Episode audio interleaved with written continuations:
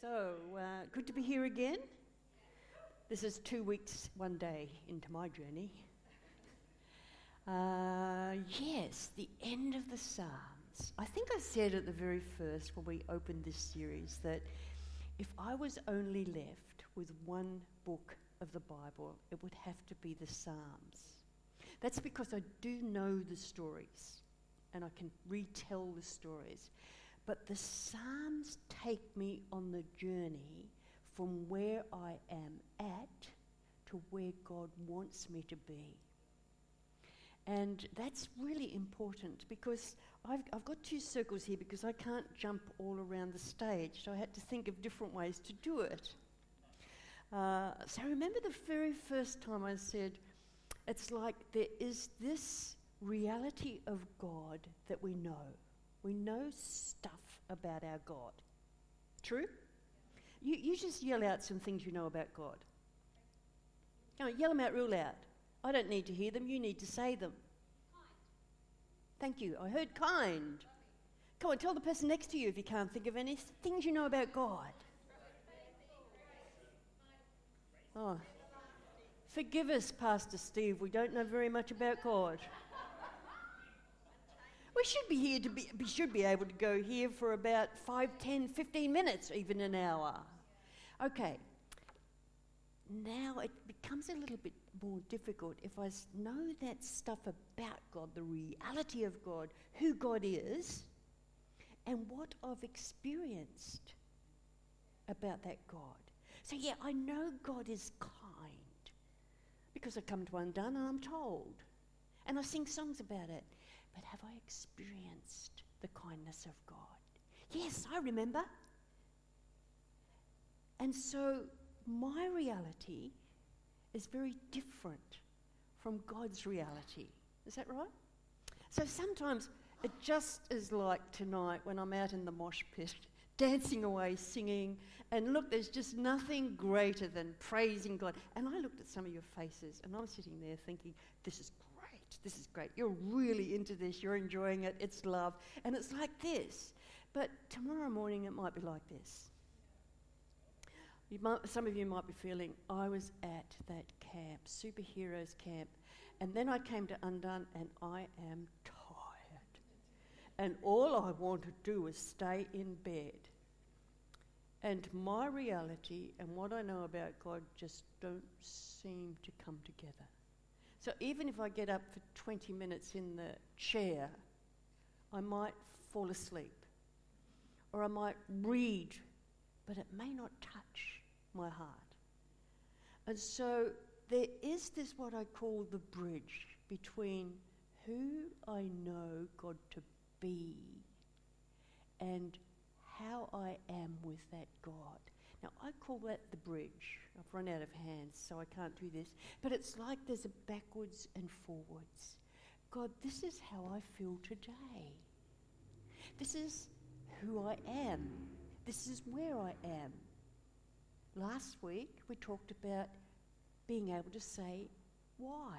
I feel jealous. I feel envious. I feel sad. I feel as though I've abandoned. I feel like no one loves me. And I look at you and you say, God is love. Okay, God? I want to believe that. Help me believe that. I don't feel it. I want to believe it. And start this journey of praise, the journey of prayer, the journey of singing the songs of Psalms. I just wanted to remind you of that because to me that's what the Psalms are. It takes me from where I am to where God and I can enjoy each other. And it reminds me of a verse that Peter wrote in 2 Peter, 1 Peter, sorry, chapter 2 and verse 10. Listen, listen to this. But you are a chosen people. Those who belong to God, you're chosen. You're a royal priesthood. Wow. A holy nation, God's special possession, that you may declare the praises of God. So, why are we created? What does God want from us? He just wants us to enjoy Him, to praise Him, to worship Him. How hard is that? Well, I just want you to know it's very hard sometimes. Really, it is. But when I'm together with someone else, or when I'm undone and the singing's happening and stuff like that, it seems easier. And so that's the journey we go on. Pray, we were made, we were created to praise God. What I've discovered about praise is that it does something not only for us, but in us and for those around us. God doesn't need it. Okay? We need it. God wants us to worship, to praise Him, because that's how we get to know His reality in our life. Okay? Praise Him. So that's a little bit of what we're going to do tonight. But I thought I'd tell you a story because praise is good for our well being, praise is good for our mental health. Praise is very good for our perspectives on life. Remember last week I had the square. And when you only see a square, you just see a one dimensional kind of stuff and you don't really know what's going on and it makes you ask questions. Then you can see a bit of the side, but living in the full dimensions of God, we discover a spiritual dimension, a dimension we don't know about, and it makes us live the mystery, live the reality, live the beauty of God in its fullness. And it makes me wonder and be at awe, not just about God and me, but about you and you. So it helps me look and I say, this is what I see, but what's happening? What's happening on the inside? Where's God? What's your story? And so that helps us to understand. So praise gives us more perspective. It gives us the ability to trust that there's more going on than we understand. Great, isn't it? The other thing about praise and worship it always makes me other focused. It takes the focus off me. Okay? Unless I'm doing what Danielle was doing and jumping up and down and then run out of breath, and then I think, oh, goodness me. But it does. It reminds me that I'm in this together with others. I'm praising God, and it takes the focus off me, which is a very healthy thing at times. But I want to tell you a story tonight in the Bible another role of praise. Praise and worship is good for spiritual warfare. I'm going to give you an Old Testament story. It goes back after King David, after Solomon, and then the nation split. You may remember some of this. The nation split in half. There's two kingdoms. There's the southern kingdom down here, and there's a northern kingdom here. So they went their own way, they served their own gods. But there were, grew, grew up a man whose father was an evil king. His father was Asa, not, not really a great king, but his name is Jehoshaphat. I don't know if you can say that name, Jehoshaphat. Please don't call your child that name. Okay, so Jehoshaphat, just before I get to that, just a little bit of background about Jehoshaphat. He was the son of Asa. He won God's approval. And he set up reforms. He even sent around teachers teaching the law of God. And I'm sure they knew some of the Psalms. He probably taught them those. Previously, though, he did a bit of something a little bit unwisely. He aligned with a king to go into battle, and God sent a prophet to rebuke him. But you know what I liked about Jehoshaphat? He didn't sit home and sulk because he was rebuked. He determined more to follow God. And uh, this is what happened a rumour. After this, the Moabites and Ammonites, with some of the Meunites, came to wage war against Jehoshaphat. Don't call your kid Jehoshaphat. Some people came and told Jehoshaphat, A vast army is coming against you from Edom, from the other side of the Dead Sea. It is already in Hazezon Tamar, the Tamar River. That is, En Gedi. So the room is there, the fear is there, and what on earth can Jehoshaphat do? Now, these little nations, there weren't lots and millions of people in that, these little nations were at the mercy of people coming and uh, destroying them and taking them on and off. So, I think we've got another verse. He was alarmed. Now, anyone would be alarmed with that. Jehoshaphat resolved to inquire of the Lord. Don't you love that? Resolved. So he's fearful, alarmed, resolved to inquire of the Lord, proclaimed a fast. That means he asked the people to go without food or drink or do something together. From all of Judea, the southern part of this little nation, the people of Judah came together. Don't you love that? Came together to seek help from the Lord. Indeed, they came from every town in Judah to seek him. I love that. He sends the call out I'm alarmed. I want to know what God is saying. Let's fast. And the people didn't stay home, they just gathered together and they came. And what I, am not going to read the full story because it's quite long, but what I want to say is this. They came together, the king, the king stood up and he prayed a very public prayer. And I love his prayer. First of all, he did what I'm asking you to do over and over. He declared who God was. He made a declaration You are the God of our ancestors. Then he recited the God story so that it would be good for him and the people to hear. It's reminding him of the greatness of God. Read this prayer sometime. It says, You did this, you chose us, we are your people, and we need you. Right at the end of prayer, he confesses. He says, We need you. I don't know what to do. That's what a king said in front of all his people. Isn't that wonderful? And there were prophets over there they didn't really have a Bible on an app that they could like, look up and get a verse from God. The prophets were there, men and women of God who heard from God, who gave the word of God to the people. And the prophets spoke words of encouragement. They said, God is with you, God is for you, don't be afraid. The battle belongs to the Lord.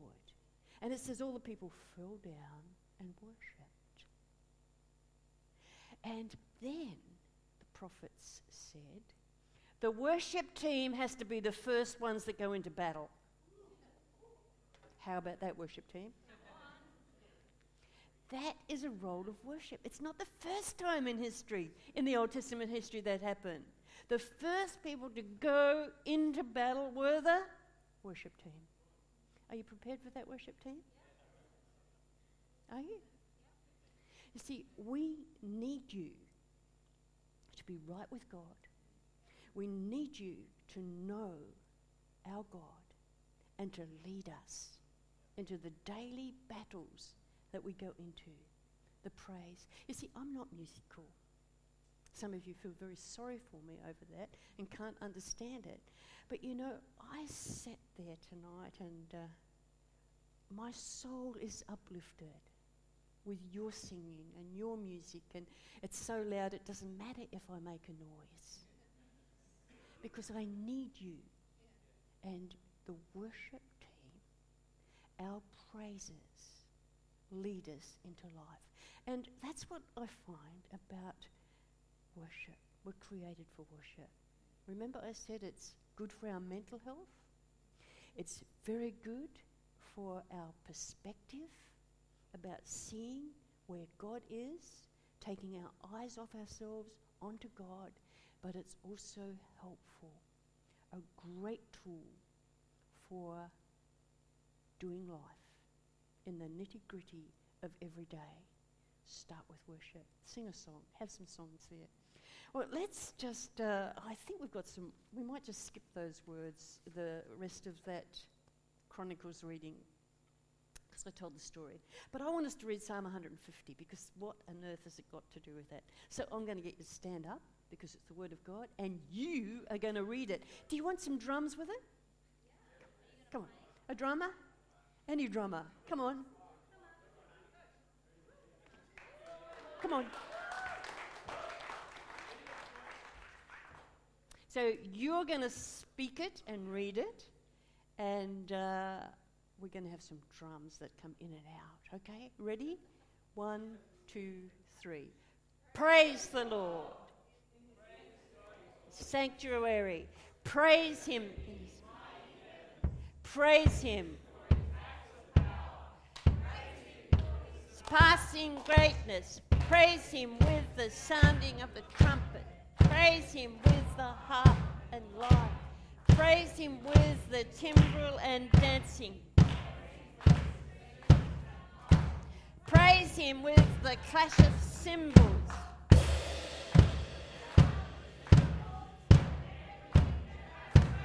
Praise the Lord. Praise the Lord. Thank you. Righto, have a seat. So, when life is a bit miserable, do that. Okay? Stand up, clap your hands, get some tins, whatever, or get Mark. Have some cymbals. So, there's so many times the word praise the Lord. That is actually the Hebrew word hallelujah. Just means praise the Lord. And the last five Psalms in the book of Psalms are called the Hallelujah Psalms. And it's good sometimes to read the five of them together because it seems as though it starts from creation and goes right through the story. You can read the story of Jesus in there, how he heals the brokenhearted, how he heals. You read about the Creator, knowing the names of the stars.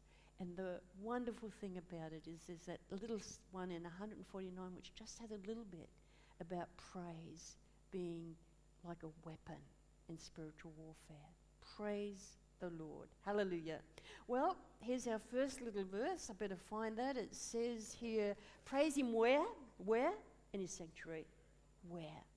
Sanctuary.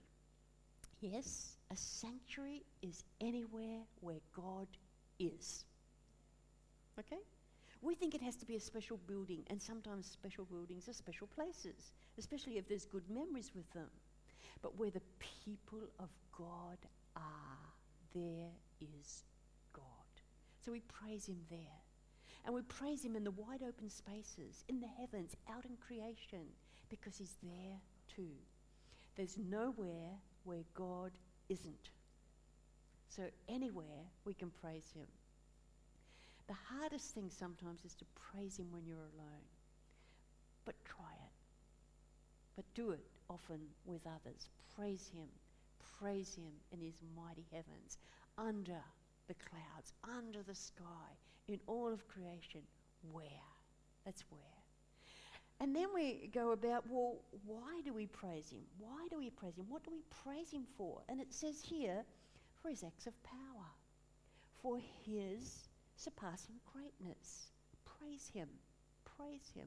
Well, you think, acts of power, do I really see that?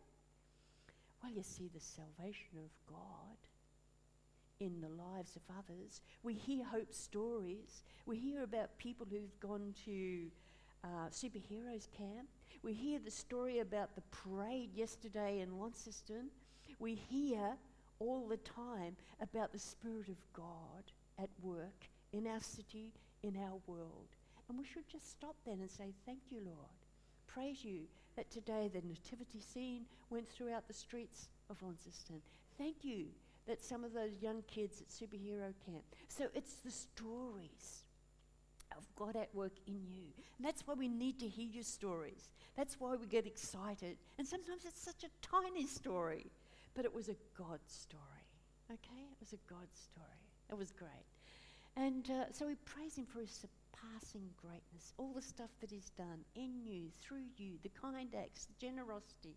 But we praise Him most of all because of who He is. He's God and I'm not, and you're not. And sometimes it's jolly good just to say that. God, I am so grateful that you're God and no one else is. He's God. Sometimes it's just good to start there, isn't it? He's God. He's good. He's kind. He's pure. He's holy. He's lovely. And He loves me. Great. So we praise Him. His story, His story in you, His story in me, his story in us, His story in the world. We praise Him. So, this is how we praise Him. Now, there's lots of instruments that are named, and each time there's a translation of the scriptures, different instruments are named.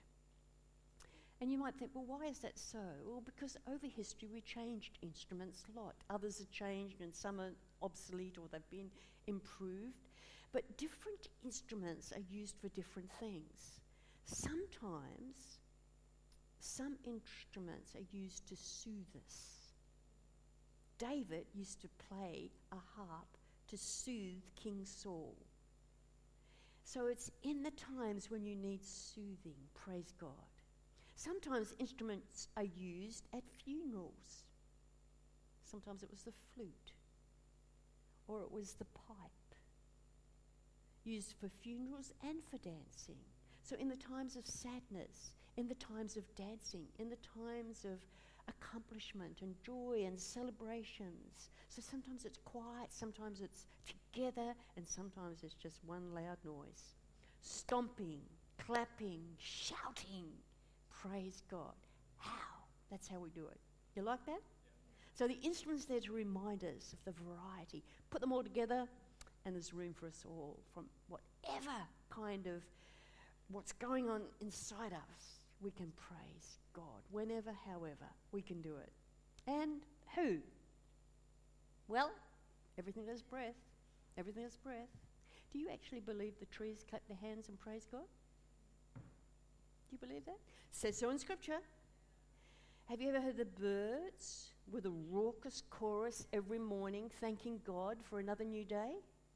You listen. As you know, I've got this problem at the moment. And uh, instead of 20 minutes in the chair, I spend a fair bit of time in the chair. and in the mornings, I've been sitting in my room and I can't see much, but I can see a line of trees, and there's a new tree. And it's been pretty windy this week, and those leaves hang on, and the wind tries to you know, take them all places. And sometimes those trees are dancing for God. Sometimes they're clapping their hands, and sometimes they're just waving, hello, Sandy. But the thing is, as I see God in everything, so I can rejoice with Him. So I can see Him clapping His hands. I can hear the birds. I can see the trees. I can see everything that is breath praising God. You praise God. Maybe you don't know God. Do you know a good place to start to get to know Him is just to say thank you. Thank you that you're God. I don't know much about you, God, but I've heard. And I must know, and I must say, there must be more to life than what's on this earth. I've heard a story or two. I've seen some stuff which I try to brush off. I just want to say if there's a God, I want to say thank you and start to be God in my life. Maybe you've forgotten how to thank God, how to praise Him, how to worship Him. Gather around with some friends. Get the Psalms. Start, if, if you like, with the last five. They're all about praise, they're all about worship. A verse. You don't have to have much. You can just go with everything that is breath. Praise God. You can just go with your first Hebrew lesson. Hallelujah. Praise the Lord. I invite you to live for the purpose God created you, to live for the praise of His glory. If you want to talk to anyone at the end of the service, you come and have a chat.